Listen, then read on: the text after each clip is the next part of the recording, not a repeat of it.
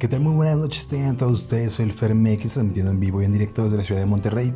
Y vamos a mandar un fuerte abrazo y un saludo muy importante a todos aquellos que, pues, ahora viven toda esta onda que es el Vivo Live. Y de alguna u otra manera, pues es una manera o una forma de entretenerse, es una em, realidad virtual, es una alternativa a llevar una vida em, socialmente activa, ¿no? Eh, no es fácil, es difícil.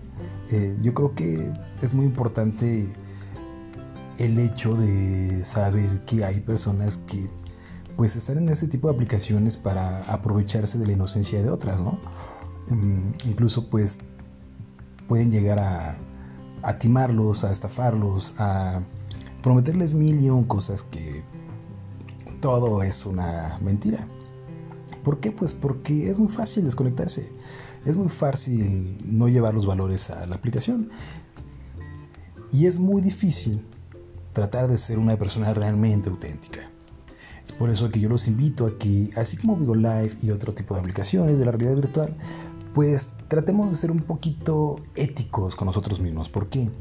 Porque dijera aquel matemático muy famoso árabe, el Baldor,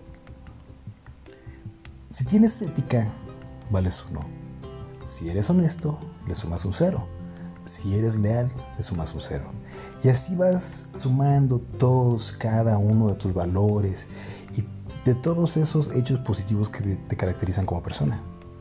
Pero, si no tienes ética, entonces no tienes ese uno. Y todos tus valores son cero. Soy el Ferme, que entiendo muy bien directo para todos ustedes. Ya saben, con todo menos con miedo. Bye.